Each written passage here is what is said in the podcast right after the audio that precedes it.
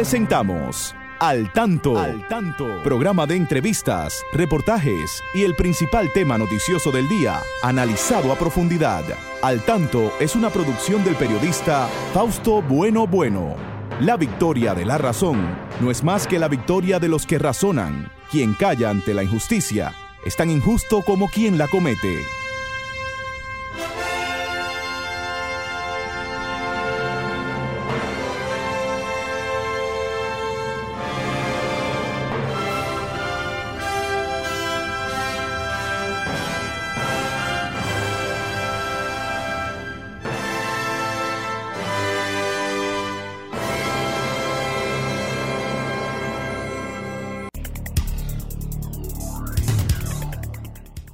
Muy buenas tardes, amigas y amigos. Aquí estamos con ustedes como cada sábado en este su espacio al tanto, al tanto con más de 45 años en la radio dominicana, siempre llegando hasta sus hogares a esta hora para informarles sobre los acontecimientos más importantes. Y ustedes son para nosotros muy importantes, por eso queremos siempre que participen y que sugieran, que expresen sus ideas. Saludamos a nuestro equipo, ahí está Franklin Tiburcio, como siempre, en la coordinación técnica, por ahí está Genaro Ortiz, que hoy no participa porque está de viaje, está por los Estados Unidos, Federico Núñez Mañán, eh, Miguel Ángel Marte, aquí está Christopher Rodríguez Bueno, siempre en la coordinación de Facebook Live. Y Pastora Reyes, hoy está participando de manera mm, parcial. Tiene COVID y no puede estar mucho en el medio. Así es que Pastora sí ya va a participar, pero bien breve hoy. Eh, ya está mejorando su COVID, pero se mantiene todavía en cuarentena. Bueno, pues nada, hoy tendremos muchas informaciones de interés, tendremos muchas cosas interesantes para el programa. Y comenzamos, como es costumbre, con algunos de los titulares que estaremos comentando durante el espacio. Tenemos que el Ministerio de Salud Pública informa que en las últimas 24 horas se contagiaron ¿no? 4.962 eh, personas con el COVID y se realizaron unas 19.995 eh, pruebas y fallecieron dos personas. Así es. Entonces, tenemos que Brasil inicia la vacunación en niños eh, tras semanas de espera.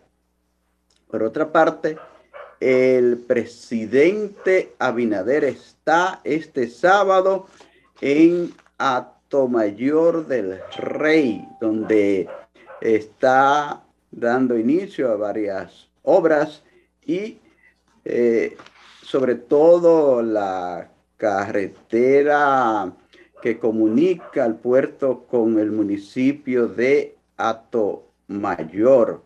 Entonces tenemos que el Omicron vacía las estanterías de los supermercados de Estados Unidos. Bueno, no hay quien trabaje, ese es el problema. La ADP llama al Magisterio Nacional a aplicarse la tercera dosis. Eso quiere la ADP, que sus maestros se vacunen todo. Entonces tenemos que farmacias y gobierno buscan eliminar la burocracia y altos costos de pruebas COVID. Bueno, hay un proyecto bien que es bueno si se puede llevar a cabo para abaratar, abaratar, esto. Bueno, vamos a una breve pausa y volvemos con las noticias. Al tanto, con más de cuatro décadas en la Radio Nacional. Escúchelo cada sábado de 3 a 4 de la tarde, a través de Sol 106.5, la más interactiva. Al tanto es una producción del periodista y profesor Fausto Bueno Bueno y de la licenciada Pastora Reyes. Y ahora, al tanto en las noticias. El presidente del Colegio Médico Dominicano afirma el gobierno no ha dado señales de cambio ante ola de contagios de COVID-19. El presidente del Colegio Médico Dominicano, Semen Cava, manifestó que República Dominicana está en el pico más alto de los contagios por COVID-19 y que el gobierno no ha dado señales de realizar algún cambio.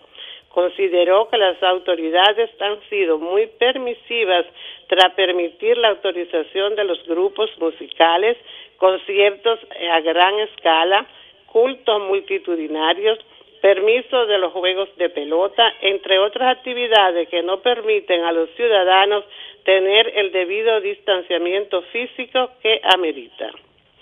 Se inicia la temporada de observación de ballenas jorobadas 2022. El Ministerio de Medio Ambiente y Recursos Naturales inició oficialmente la temporada de observación de ballenas jorobadas 2022 con la firma de un acuerdo institucional que permitirá velar por el correcto desarrollo de esta estación y propondrá mejoras a la gestión del Banco de la Plata y la Navidad, además de la Bahía de Samaná, con el fin de salvaguardar la vida humana y garantizar la conservación y protección del santuario y la especie. La temporada de observación de mamíferos marinos, que ha sido bautizada este año como una danza que perpetúa la especie, se extenderá desde este sábado 15 de enero hasta el jueves 31 de marzo para la bahía de Samaná. Abinader viaja este domingo a España para Feria Internacional de Turismo. El presidente de la República, Luis Abinader, viaja este domingo 16 de enero a Madrid, España, acompañado de una reducida comitiva para participar en la Feria Internacional de Turismo, donde agotará una intensa agenda de actividades y reuniones de trabajo. Las actividades previstas incluyen encuentros con Su Majestad Felipe VI, Rey de España, y con el presidente del gobierno español, Pedro Sánchez. También sostendrá un encuentro con el alcalde de Madrid, José Luis Martínez Almeida, otras actividades señaladas en su agenda contemplan encuentros con el secretario general de la Organización Mundial de Turismo, con hoteleros que tienen importantes inversiones en nuestro país, visitará la Embajada Dominicana, donde tendrá un almuerzo ofrecido por el embajador dominicano Juan Bolívar Díaz. Finalmente, aprovechará su presencia en España para sostener encuentros con dirigentes del Partido Revolucionario Moderno de las diferentes sesionales de Europa. Fausto, continuamos con el programa Al Tanto. Muy bien, muy bien, muy bien. Aquí estamos. Eh, gracias a Pastora que hizo su esfuerzo a pesar de estar coronada para que ustedes no se perdieran estas informaciones muy importantes que ella nos ha traído. Eh, bueno, yo quiero, antes de entrar en los temas que tenemos aquí, eh, que debo, este programa debe solidarizarse con la familia del gran amigo que se nos fue, en el día de ayer, gran periodista, gran reportero, gran ser humano, era Félix Méndez. Félix Méndez Jr. Así le conocíamos sus amigos. Fue un, gran periodista, un gran reportero, un hombre firme en sus creencias, un hombre que siempre estuvo al lado de los intereses, mejores intereses del país. Mis condolencias a su esposa Benedicta, a sus hijos, a sus familiares. Que descanse en paz, nuestro amigo. Bueno, la verdad es que eh, el tema de, del COVID sigue preocupando porque se ve que ha estado aumentando porque el número siempre uno ve que es más y más grande la cantidad de personas contagiadas. Y esto parece ser que se debe a que tenemos entre nosotros ya desde hace un buen tiempo el, Omicron, que es una de, eh, de las variantes del, del COVID que se dice más contagiosa. Veía al, al presidente del Colegio Médico Dominicano que alertaba sobre esto que se dice que es una, un virus leve. Él dice que para las personas vulnerables no es verdad que es un, un virus que es leve, que ataca fuertemente, ataca mucho y sobre todo aquí dice que hay personas que padecen de diabetes muy en mucha en, en gran cantidad. Una gran cantidad, dice que el 30% de la población dominicana es diabética. Y entonces en esas personas el Omicron hace mucho daño. Así es que hay que seguir cuidándose, hay que seguir, sea usted una persona vulnerable o no, hay que seguir cuidándose, aunque usted sea joven, aunque usted sea niño, ya están vacunando a los niños. Miren, ya Brasil inició la vacunación de niños así, pequeños, que no hay muchas dudas sobre eso. Recuerden que se autorizó la vacunación para niños después de 12 años. En Estados Unidos han estado vacunando también los niños entre 5 y 12 años.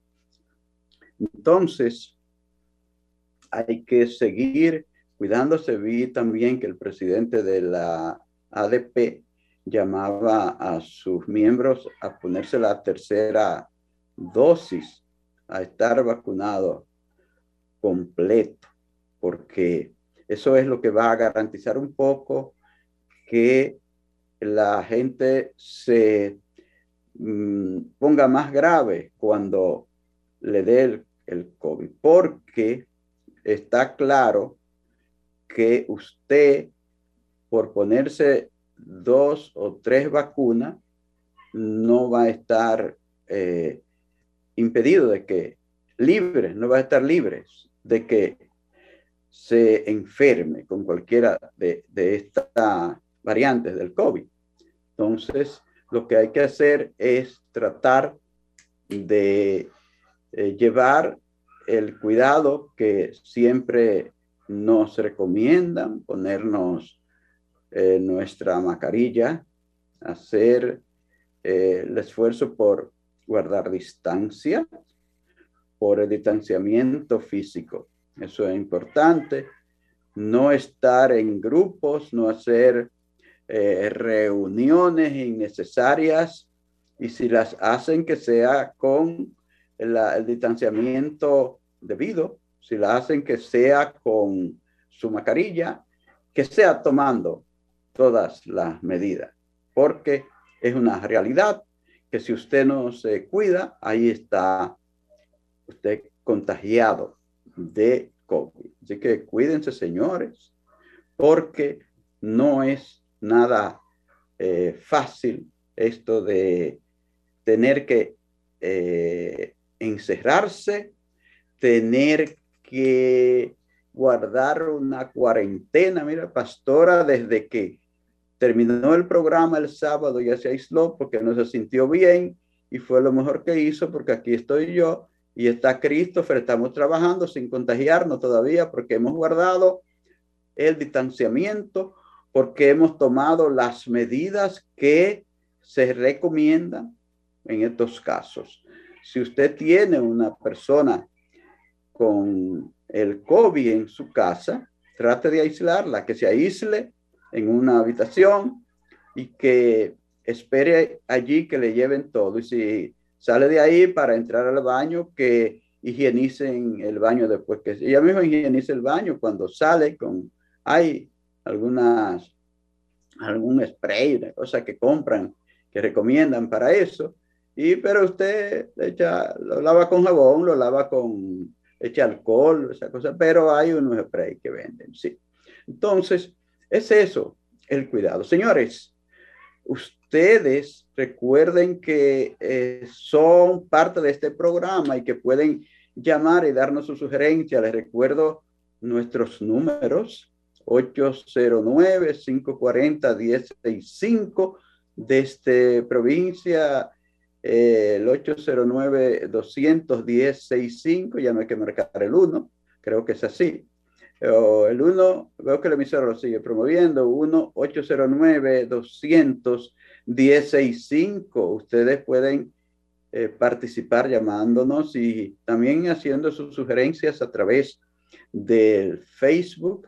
Agradecemos a todos que siempre nos siguen, a los amigos de la radio, de la sonda herciana. y vi eh, en estos días a Modesto Abreu allá en La Vega, que dice que no se pierde un programa de esto allá en, en Pueblo Viejo.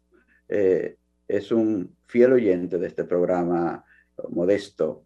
Eh, qué bueno que estás al tanto. Y a tantas otras, tantas otras personas que nos siguen siempre, tanto en la web como en la radio o en Facebook Live. Ustedes eh, tienen la libertad de participar, de llamarnos y participar. No teman en hacerlo. Ahí está Franklin, que seguido nos pasa esa llamada y nosotros les damos eh, la libertad de que ustedes se expresen. Es siempre, eh, digo, es una de las conquistas más importantes que hemos logrado, una de las que hemos logrado casi, casi completa, digo, eh, con la democracia en el país. Esta es una democracia que nos ofreció tantas cosas, es una democracia que desde que la conocimos nos ofreció, como dicen por ahí, villas y castillas. Y no, no, muy poco se ha cumplido, pero yo sé que uno de los logros más importantes es que podamos hacer esto, conversar con ustedes, oírlos a ustedes, que ustedes se quejen, que ustedes se expresen eh, de quien sea, del presidente, del de la vicepresidenta, de, del jefe de la justicia, del jefe de los senadores. Eso no se podía hacer, señores, antes de reinstaurarse la democracia en el país en 1962. Hablando de eso, vamos a hablar un poquito de historia en, al tanto en la educación, porque Franklin, nos toca ir al tanto en la educación. Es, sí, al tanto en la educación, seguro. Nosotros, bueno, nada, la educación es siempre uno, uno para este espacio. Uno, uno. Manténgase al tanto con la educación. Sí, Franklin, gracias. Les decía que uno de los logros más importantes en esta democracia es el poder hablar, el poder expresarse, el nosotros poder expresar nuestro, lo que sentimos, lo que queremos. Señores, eh, los que en ocasiones por ignorancia abogan de que, por un Trujillo, por uno parecido a Trujillo, es que no saben lo que fue la era de Trujillo. Es que no saben.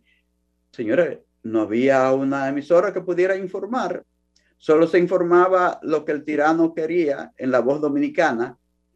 La única emisora que se podía oír con noticias era la voz dominicana. Asimismo, la emisora de Petán y de Trujillo, porque era de Petán, pero aunque Petán era un gobierno aparte, pero la emisora era eh, la voz del gobierno.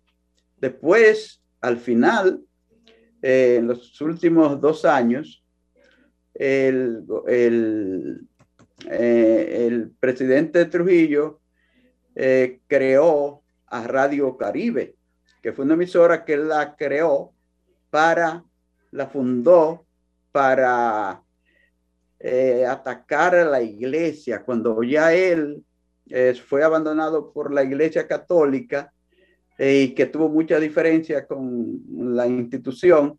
Entonces él creó una emisora para eso. Hay como voz para ahí, por ahí, baja un poco. Pues sí, eh, él creó a Radio Caribe, fundó a Radio Caribe, se decía la, la voz antillana que da la vuelta al mundo, porque fue una emisora que él le puso toda la potencia del mundo tenían 50 y transmisores de 50 y de 100 kilos de potencia en provincias importantes. Llegaba a todas partes, llegaba a toda América. Y desde ahí eh, él difundía su política y acababa con la Iglesia Católica. Sí. Entonces, eh, yo como soy preocupado por los temas históricos, eh, hoy aprovecho, pastora eh, no está haciendo esta sección de al tanto en la educación para hablar un poquito de historia, porque dejamos olvidar o hasta no conocemos. Las nuevas generaciones, no sé, los profesores se han descuidado y no hay, no hay una buena enseñanza de la historia, de nuestra historia reciente, nuestra historia contemporánea.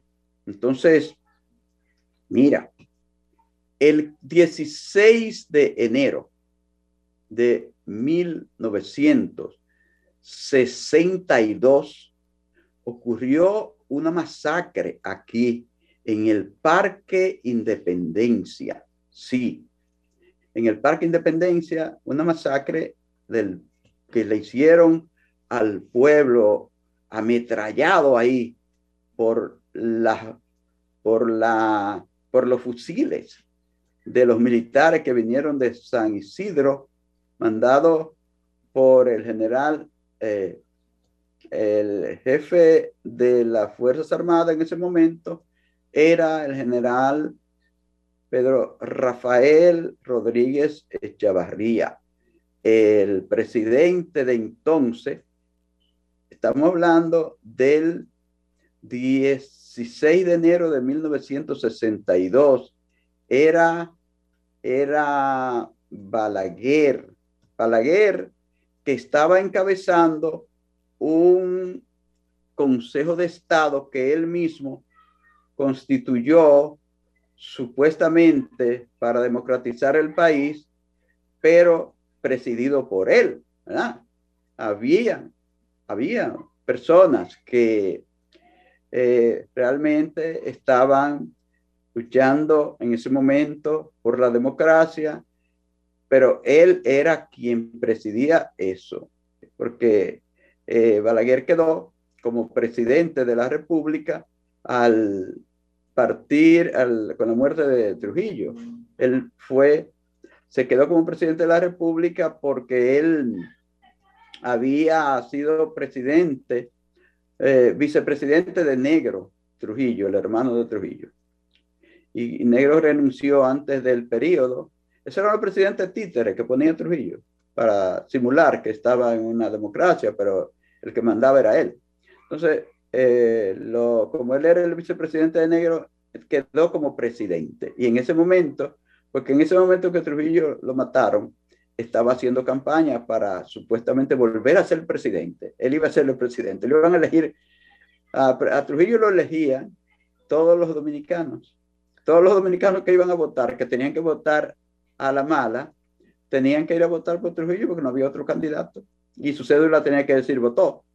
Si no decía votó, ya usted sabe, usted fácilmente estaba preso. Entonces resulta que ese día la Unión Cívica Nacional, era la UCN, era eh, el partido que eh, orientaba Viriato a Fiallo, tenía una, una bocina ahí en su local, estaban ahí en la arzobispo Noel, con, con palo hincado ahí, más o menos en esa, ese edificio ahí.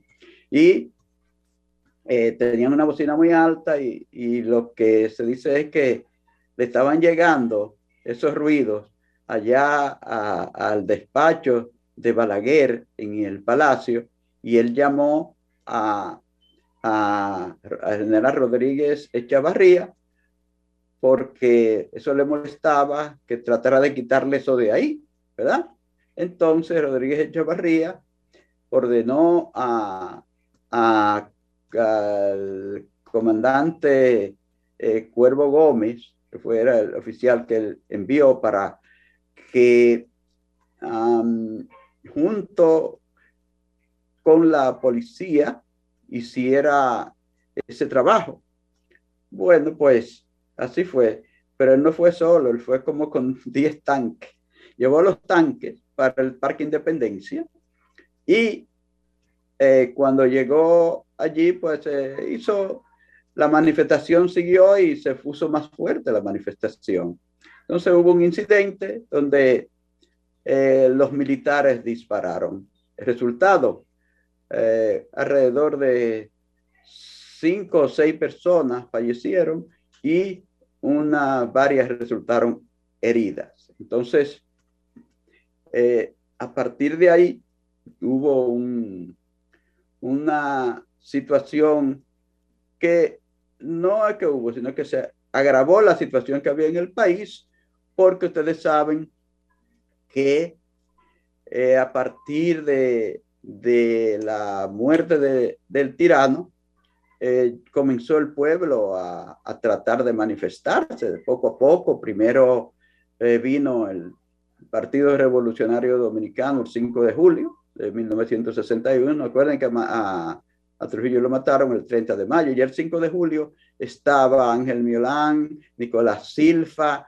y, y Ramón A. Castillo, que fueron los tres que vinieron a representar al Partido Revolucionario Dominicano.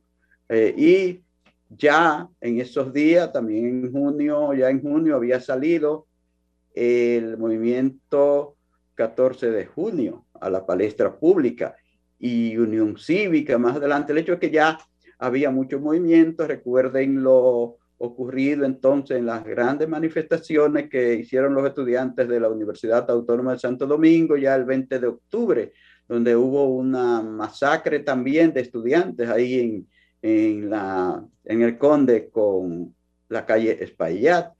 Recuerden a los héroes de la calle Espaillat, eran unos jóvenes que se manifestaban eh, desde un edificio ahí la policía subió, le disparó y luego lo tiró de cabeza a la calle, a la, al pavimento.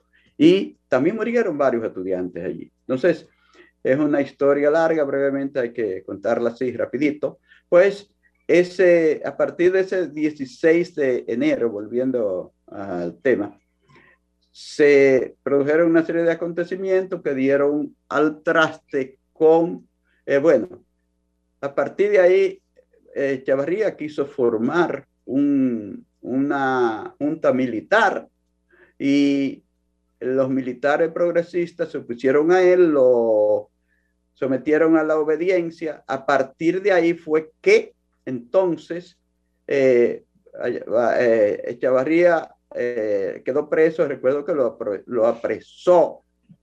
Fue Fernando Domínguez siendo capitán con otros oficiales, encabezó ese, esa acción. Entonces, a partir del 19 de enero, 19 de, de, ya a partir de ahí, en febrero ya sí, se había formado el, el, el Consejo de Estado, que entonces presidía ya el, el, presidente Bonelli, y que preparó las elecciones de 1962 en que se eligió al profesor Juan Bosch, que participó eh, frente al candidato principal, que era eh, Viriato Afiallo, con la Unión Cívica Nacional. En esas elecciones participaron otros candidatos del social cristiano y de otros partidos que surgieron, no tenemos tanto tiempo para hablar de, de ellos. Entonces, quería reseñar esa parte de la historia que fue la, eh, el acontecimiento del 16 de enero de 1962 en el Parque Independencia. Señores, vamos a una pausa para entonces venir y vamos a, a seguir conversando sobre algunos aspectos históricos porque eh, se conmemoró en este día 13 el Día eh, Nacional del Historiador y vamos a tratar de hablar con un historiador, con un sociólogo que es investigador de nuestra historia después de este eh, cambio que vamos a hacer. Así que en breve volvemos con ustedes, Franklin.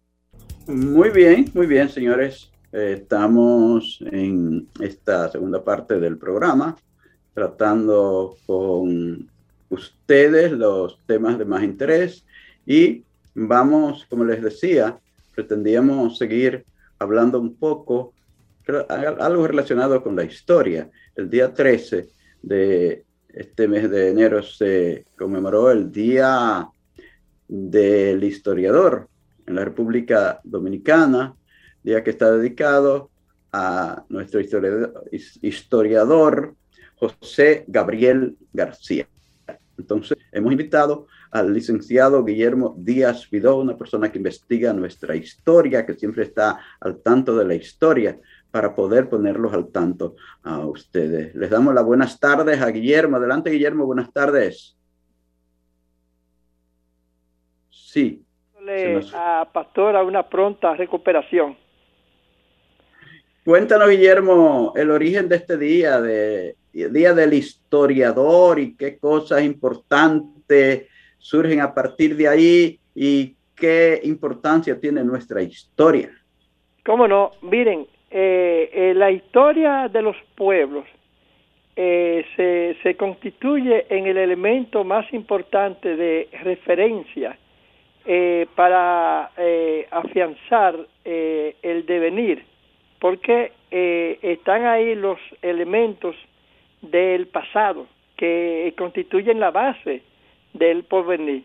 Y hay que eh, decir que el historiador eh, dominicano José Gabriel García es el que ha servido de referente para la investigación de todo el quehacer histórico de la República Dominicana en sus etapas más importantes, eh, antes del descubrimiento de América, luego en, la conquista y luego pues el afianzamiento de la colonia eh, eh, española para entonces llegar a la parte independiente de este pueblo. Pues bien, mediante decreto 5, 562 guion 20, el presidente de la República, eh, Abinadel, decreta el día 13 de enero como Día del Historiador Dominicano y se le dedica, se, se dedica ese día, 13 de, enero, eh, porque eh, en esa fecha nació José Gabriel García.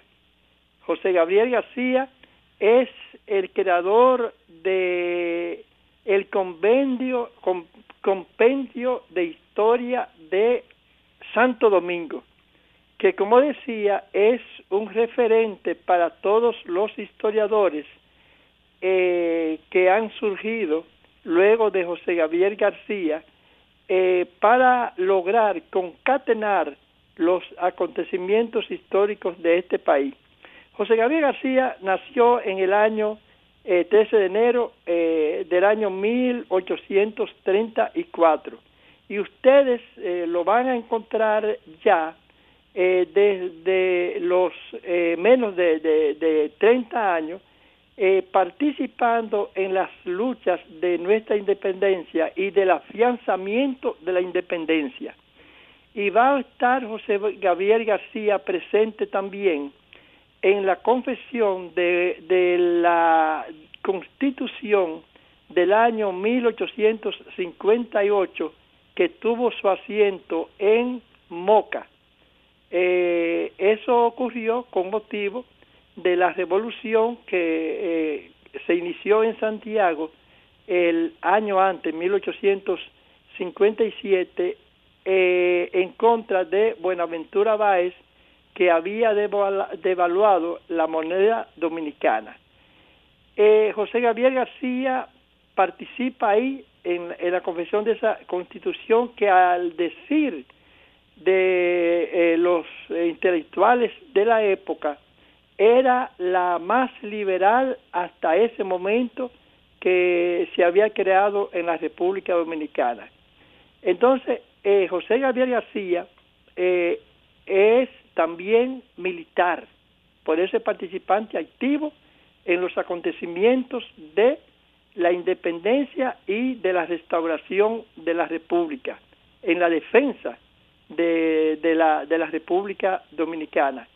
También crea la primera imprenta dominicana y sus hijos eh, eh, siguen la impronta de sus padres. Eh, varios de ellos, pues también son escritorios, son escritores y, y son activos en el quehacer de la política nacional. También José Gabriel García participa en la en la fundación de un instituto de educación superior en la República Dominicana que eh, va, a, va a ser eh, el referente para que, por ejemplo, la Universidad de Santo Domingo eh, funcione, sobre todo a final del siglo XIX y principio del siglo XX. recordemos que el hijo de Buenaventura Báez, Ramón eh, Báez, eh, va a ser rector de la, de la, de esa, de la Universidad de Santo Domingo. Eh, esos cuatro tomos de la historia de Santo Domingo, como decíamos, es la base propiamente dicha de la historia dominicana. Naturalmente, que hay que recordar trabajos como, por ejemplo, eh, lo de Sánchez Valverde, que Sánchez Valverde eh, escribió mucho sobre la República, sobre lo que era eh, la, la, colonia española. Y hay, hay, un trabajo sobre el valor de la isla de Santo Domingo que es recogido por Cipriano de Utrera.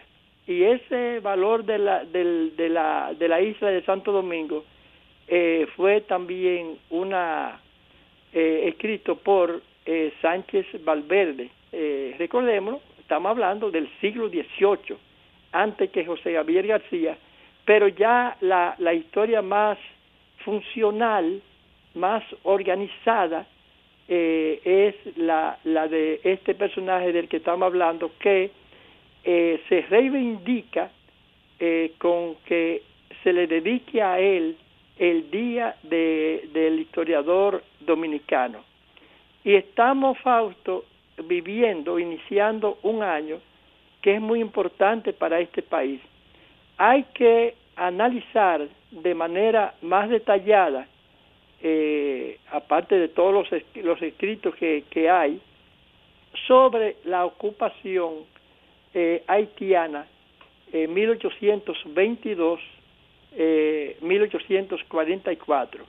Eh, el próximo 9 de febrero se van a cumplir los 200 años de esa ocupación, cuando el presidente José Núñez de Cáceres que había proclamado la independencia de España el, el primero de diciembre de 1821, eh, le entrega las llaves de, de esa, del Estado independiente de Haití español, que así se llamaba, lo que él había creado en esta parte de la isla de Santo Domingo.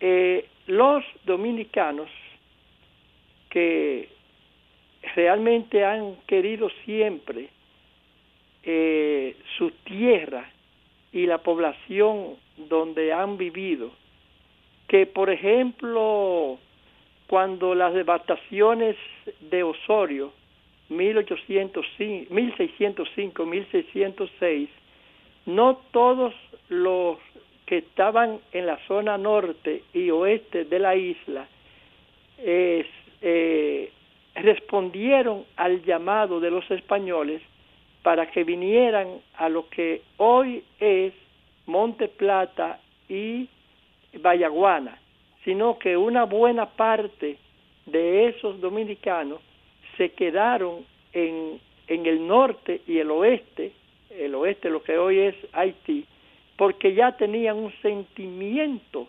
territorial y un sentimiento de población. Y por eso es tan importante que estudiemos la historia eh, que se ha escrito hasta este momento y todo lo que hay que escribir, eh, sobre todo en estos últimos acontecimientos. Eh, Guillermo, ¿me escucha?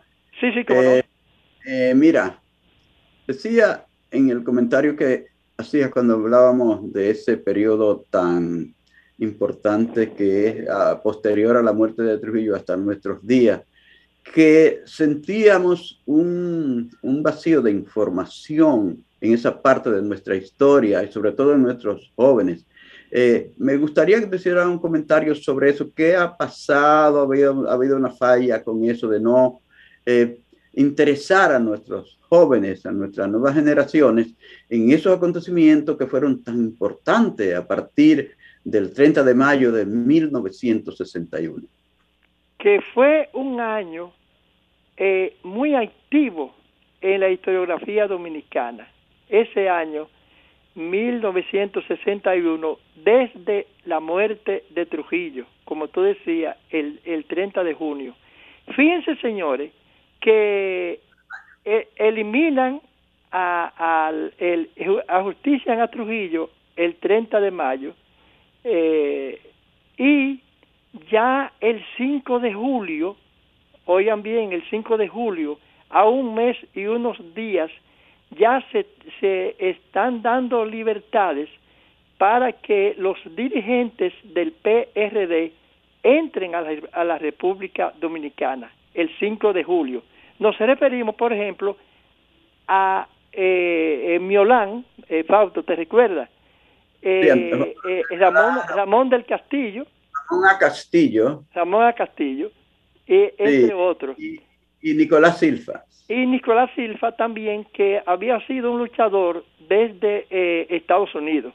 Eh, ese se mantuvo todo el tiempo firme contra el régimen de Trujillo. Y, aunque, después se unió a Balaguer, aunque después se unió a Balaguer pronto. Ah, sí, sí, pero muchos de ellos hicieron eso mismo también.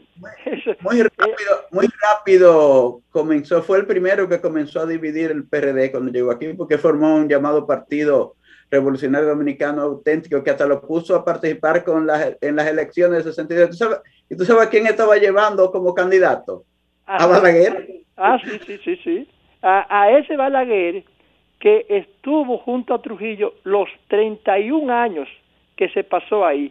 Porque recuérdese que el doctor Joaquín Balaguer, siendo un jovencito abogado, que por cierto eh, es muy, muy despierto, muy inteligente, pues fue el, el que redactó, que escribió el manifiesto del 23 de eh, el 23 de febrero de 1930 para incorporar a Trujillo en lugar de, de su ahijado, eh, eh, eh en lugar de, de, su padrino, que era Horacio Vázquez, se, el, Trujillo llega al poder en ese 1930. Pues sí, ese, ese 61, 1961, fue un año muy difícil en la República Dominicana, pero a la vez un año de libertades, porque ya la gente, algo muy importante ocurrió, increíble, a la gente se le fue el miedo contra el régimen, a pesar de que eh, los, los, los familiares de Trujillo, piénsese, eh, por ejemplo, en Negro Trujillo, es decir, Bienvenido Trujillo, en, en José Arismendi, Petán y en Ramfi, seguían gobernando en este país, seguían aquí con Balaguer. Estando yo aquí quemaron a Radio Caribe. Y quemaron a Radio Caribe, pero además la gente estaba en las calles eh, todo ese tiempo. Recuerde que eh, tan, eh, tan fuerte fue la cosa que el, la intervención de la OEA se dio cuenta de que aquí eh, no se podía eh, hacer eh, algo parecido al, al, régimen de Trujillo, es decir, confeccionar de nuevo un régimen que, que favoreciera a los Estados Unidos y tuvieron que ellos mismos pedirle la OEA a, a, los remanentes de Trujillo que se fueran del país, a los familiares. Y es por eso que, como tú mencionabas, el 19 de, noviembre de ese año 1961, pues tienen que salir del país eh, los principales eh, las, eh, familiares de Trujillo. Guillermo, te agradecemos mucho. Tu participación siempre nos deja muchas informaciones interesantes y vamos a ver si ponemos otro día para que volvamos sobre estos temas. Yo sé que hay siempre temas importantes que tú nos pones aquí en la, en la historia. Este, este, año es, muy importante, hay muchos acontecimientos dignos de que se analicen. Bueno, pues muchísimas gracias por estar con nosotros y espero que pronto estemos de nuevo aquí en el tanto. Gracias. ¿Cómo no? Sí, muy bien. El licenciado Guillermo Díaz Vidó siempre nos trae noticias muy, pero muy importante. Pero importante es, señores, esto que le voy a decir. Oigan este nombre, Yané Altagracia Peguero, es una mujer dominicana eh, eh, nombrada como vicepresidenta del Bronx, en condado del Bronx. Se convirtió ella en la primera mujer latinoamericana que ocupa ese cargo. Eso es muy importante para la colonia dominicana. Yo vi también que eligieron a otro importante dominicano en las elecciones pasadas que hicieron en el estado de, de Nueva York, en la ciudad de Nueva York, eh, como presidente también de otro de los condados. No recuerdo ahora si fue Queen o fue Brooklyn, uno de los dos condados. Y es muy importante la participación activa de esa población dominicana que está eh, cada día superándose en Estados Unidos. La mayoría de los dominicanos que están allí son personas que se superan, que trabajan día a día para progresar y para ayudar a su familia. Los que van a delinquir es un grupo eh, pequeño que no que hace mucho ruido, pero que no son los más. Entonces hay que felicitar a, esa joven, eh, Yané Altagracia Peguero, una mujer que logró ascender eh, pasando mucho trabajo en la Gran Manzana, como ella dice, pasando mucho trabajo junto a su familia. No crean que, que lo ha logrado así eh, en un lecho de rosas, no, es de duro trabajo desde niña. Así que, que me emocionaba cuando yo oía esto.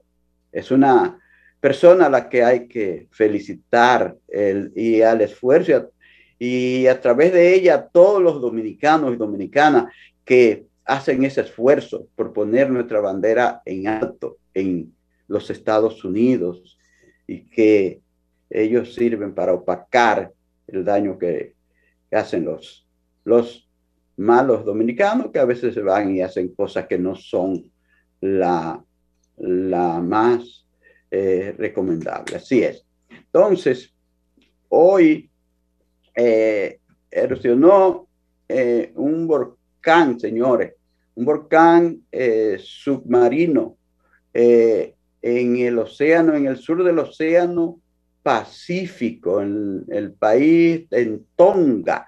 Es, una, es un país pequeño que pertenece a Oceanía y que tiene apenas unos 700 kilómetros cuadrados, unas 71 mil personas habitan allí y por este, eh, por la erupción de este volcán, todos los países de la costa del Pacífico han hecho un llamado a, sus ciudadanos para que estén alerta porque hay peligro de tsunami para estos países, para Estados Unidos, eh, Oceanía, para eh, los países de Sudamérica, Chile, ¿verdad? Que Chile hizo un, eh, un llamado urgente a los habitantes de las islas de Pascua, que son unas islas que pertenecen a, Chile, que está muy dentro de, del, bueno, y, es en el Océano Atlántico que están, pero ya no es en el Pacífico, perdón, es muy, muy profundo en el Pacífico. Esas parece que pueden ser, pueden ser muy, muy perjudicadas. Entonces, eh, son eh, eh, movimientos que se dan en, sí, cuando ocurre un terremoto, cuando ocurre un la explosión de un volcán así, eh, pone en peligro a todos los países de, esas aguas. Bueno, señores, el tiempo se nos ha terminado para el programa de hoy. Quiero agradecerles a todos. Mi saludo colectivo para todos los amigos que están en Facebook, todas las amigas y los amigos que están en Facebook, like. Hoy Pastora no está aquí para eh, llevarle esos saludos directos, pero yo le doy un saludo colectivo, tanto a, ellos como a los de la radio, a los de la web. Muchísimas gracias por sintonizarnos. Les dejamos la invitación para que el próximo sábado a partir de las 3 de la tarde vuelvan a estar con nosotros. Muchas gracias, buen fin de semana y será hasta entonces.